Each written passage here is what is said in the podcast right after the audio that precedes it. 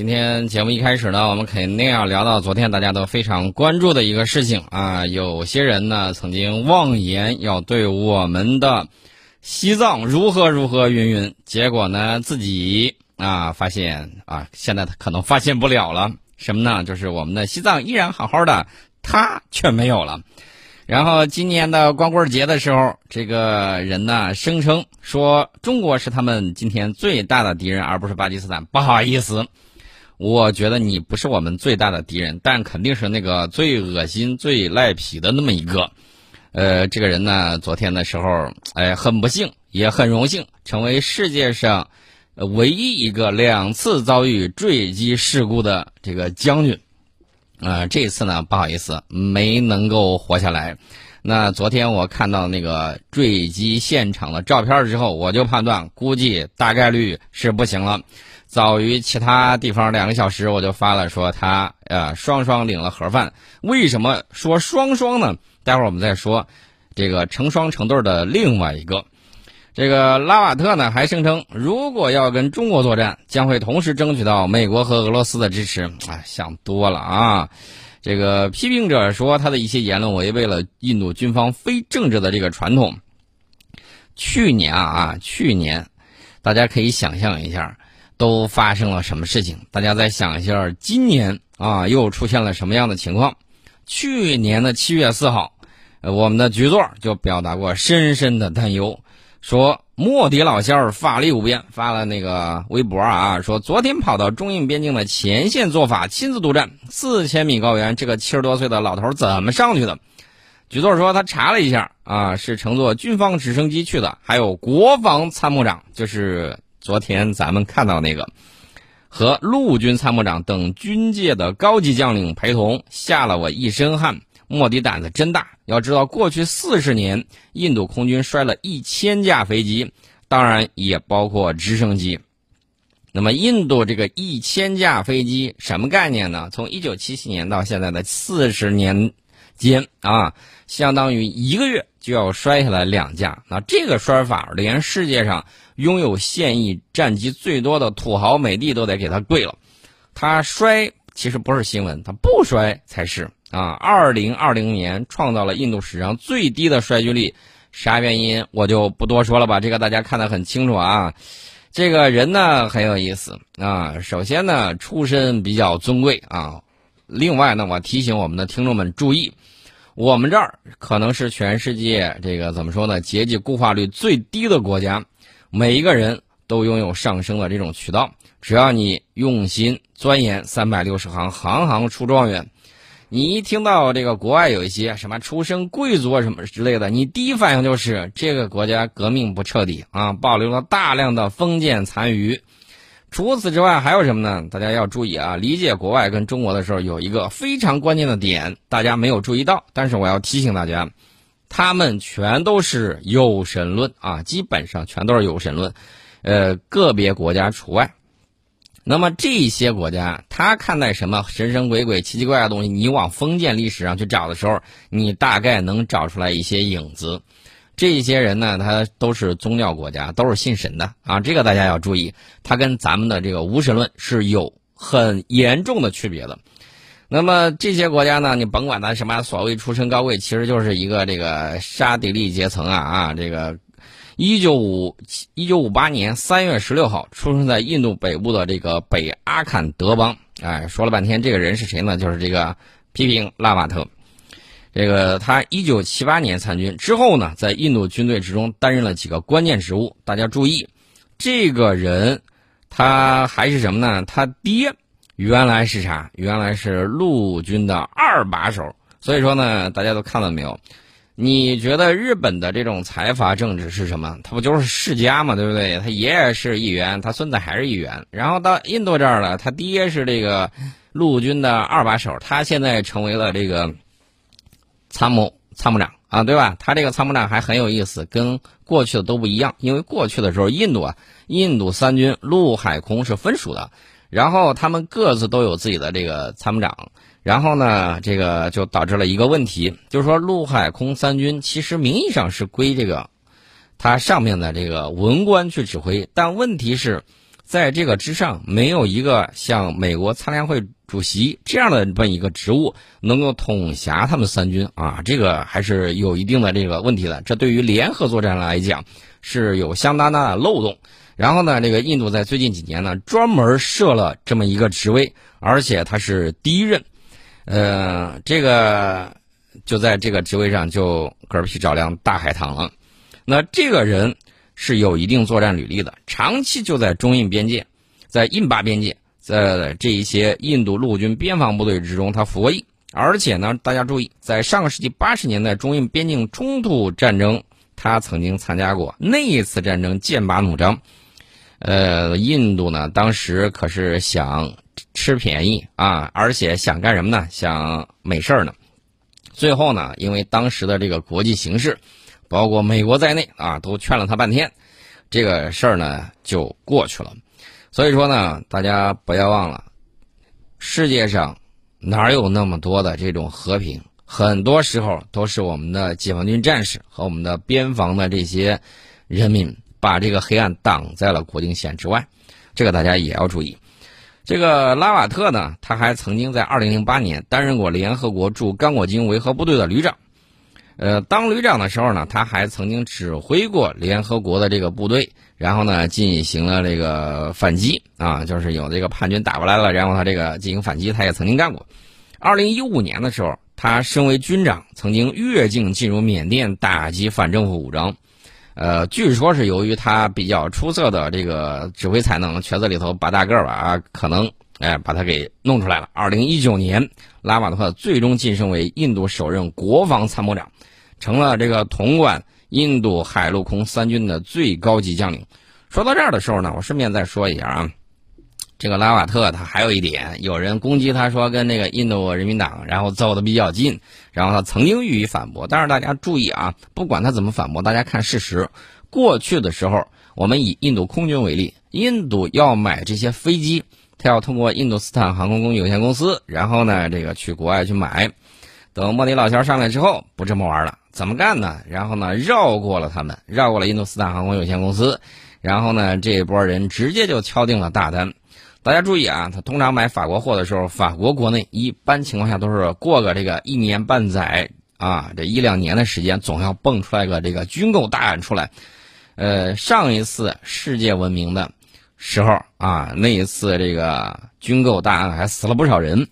那在印度这块儿，没事人一样就过去了啊。这个一方面呢，你得佩服莫迪老仙儿在国内统治手腕很强硬；另外一方面呢。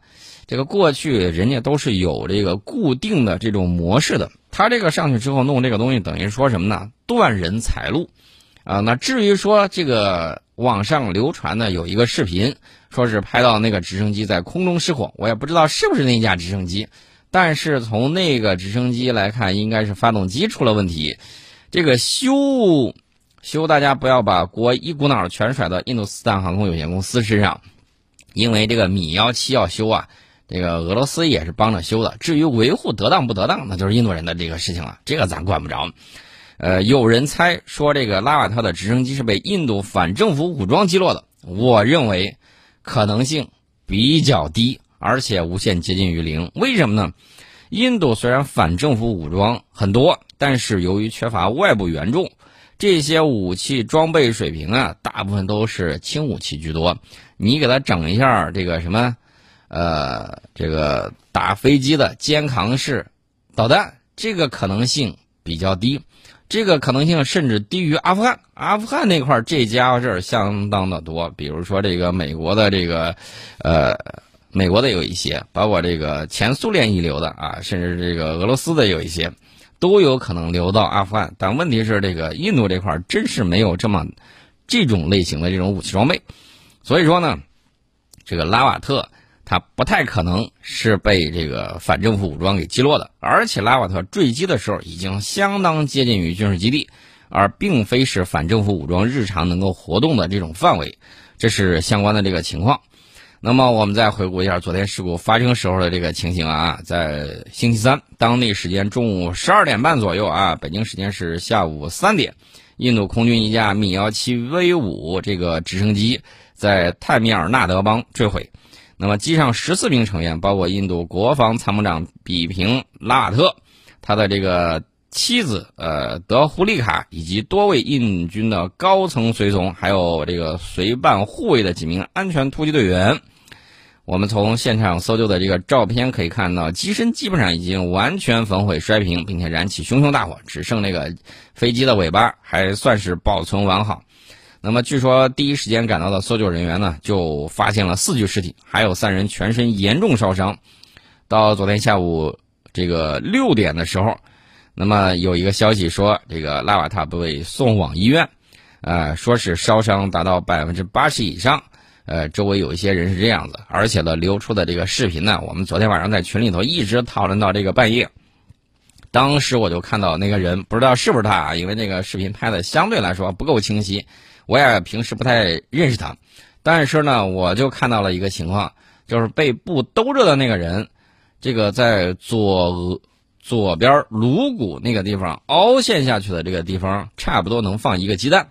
我说这个人大概率不行了啊！即便是抢救过来，那植物人或者是那个什么的可能性也比较大啊，基本上人就废了。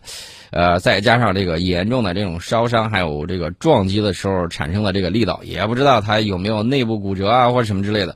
然后我就判断这个人大概率是不行了。呃，结果到昨天晚上，呃，环球网来了最新的一个消息啊，确认人确实是不行了。那么，为什么说这是拉瓦特人生之中第二次坠机呢？二零一五年二月三号的时候，他还是印军的这个陆军中将、副参谋长的时候，乘坐猎豹直升机在纳加兰的迪马普尔坠毁。所幸的是，这个拉瓦特活了下来，啊，所以我们就说，无论如何，这个拉瓦特是人类历史上绝无仅有的拥有两次坠机经历的陆军上将，四星啊啊！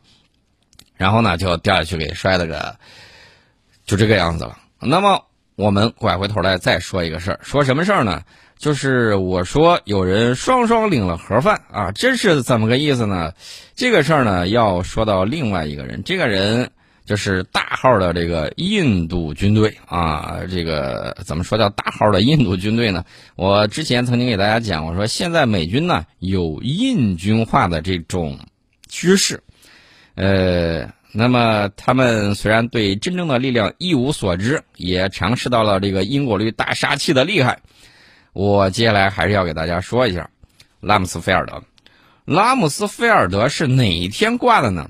六月三十号，恰好在七月一号前的一天。于是呢，网上有个段子就说，拉姆斯菲尔德曾经扬言说，如果他活着，说这个啊，说这个什么什么，就活不过一百岁。还有人煞有其事的这个去辟谣，证明他没有说过这话。其实呢，这是网友们对这位极端敌视中国的美国政治人物的讽刺。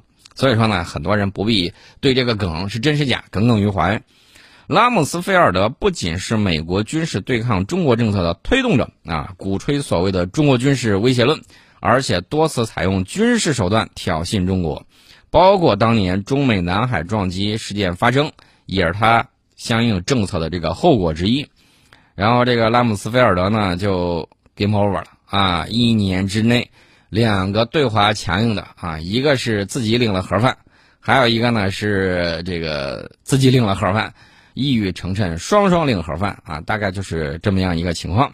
大家如果不相信的话，我微博上在昨天。五点三十七分的时候，下午啊，我就说印度米幺七直升机坠毁事故可能已经团灭了。到现在为止，出来的消息是十三个人都挂了啊，说有说机上是十四个人，我不知道那个人到底是什么样的情况。而且呢，在救援过程之中，我们发现了一个情况啊，就是这个直升机坠毁啊，引起了这个大火。哎，当时我就发现，在那个视频的左下角那个地方，有一股非常细的那个水流。呃，当时我就说，哟，这是什么情况呢？难道是动用了人力，然后进行灭火吗？这个我就不太清楚了啊。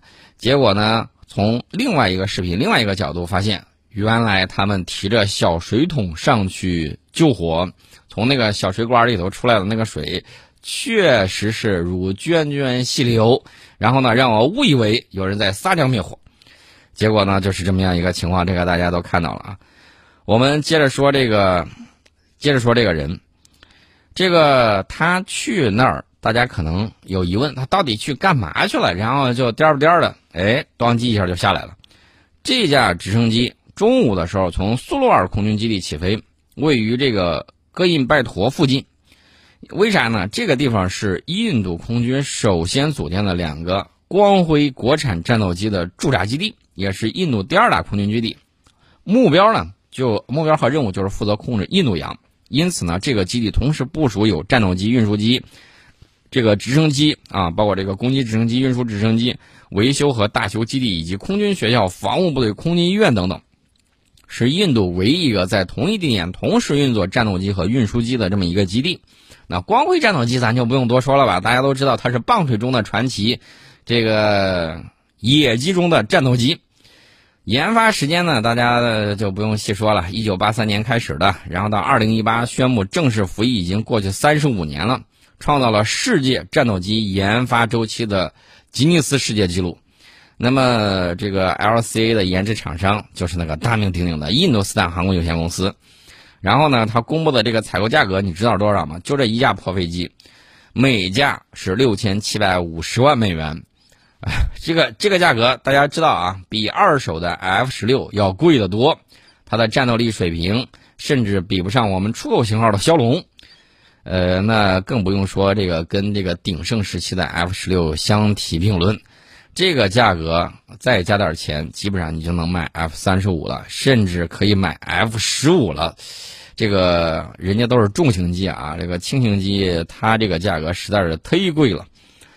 那么，这个印度国防部呢，签下了一百二十三架光辉战斗机的购机合同。那么，这么一百多架飞机，按理说三五年应该能弄成吧？你想多了，乘个三，得十五年最快了啊！给它往天上算，十五年才能完全交付，产能很有限，而且很缓慢。所以，我就佩服这个美军派到印度去了那个高官，居然敢坐这个双座版的光辉战斗机上天。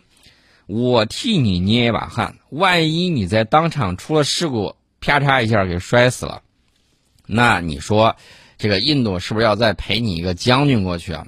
我们也看到啊，这个在欧美，尤其是在美国，他们这个有一些科技企业在着重培养的这种领导层是什么呢？是印度裔，大家。会发现华裔干了很多事儿，包括我们这儿替欧美一些这个科技公司擦屁股，干了很多事情。然后呢，他们内部通骂不绝的就是这个情况。为什么呢？因为活儿都是自己在干啊，擦屁股的事儿都是自己在干，但是呢，这个功劳都被印度裔的给抢去了。这也是有这个欧美统治者自身的这种考虑。为啥呢？他们觉得印度在过去就给英国忠实的当了奴仆，现在照样可以。啊，来一个以印制华，这是这个美国人自身的这种考虑。所以，为什么这个硅谷有很多企业，这个高管都是印度裔，也是有这个原因的。升不上去，这是有天然的天花板存在，不是你不够努力。另外再说一下，其实呢，我倒是建议他们多用一下。为啥呢？只要去了一个印度裔，他会领来一波，很快这个办公室政治啊就被这个印度裔给霸占了。那接下来的结果是什么呢？华裔肯定不满意啊，然后该走了走，该跑了跑，然后这个此处不留爷，自有留爷处就走了。啊，这个事儿呢，让他们干的时候就是萝卜快了不洗泥。如果说美国像波音公司啊、洛克希德马丁公司等等公司，包括一些科技企业，充斥着大量的印度裔高管，那么接下来美国军队政治化的呃不是政治化，美国军队印度化的这种可能性会越来越大，越来越大。大家看着他接二连三的掉东西，你说到底是几个意思？那我觉得这个意思你可以往上考虑一下人事安排的这个问题。好，我们先进一下广告。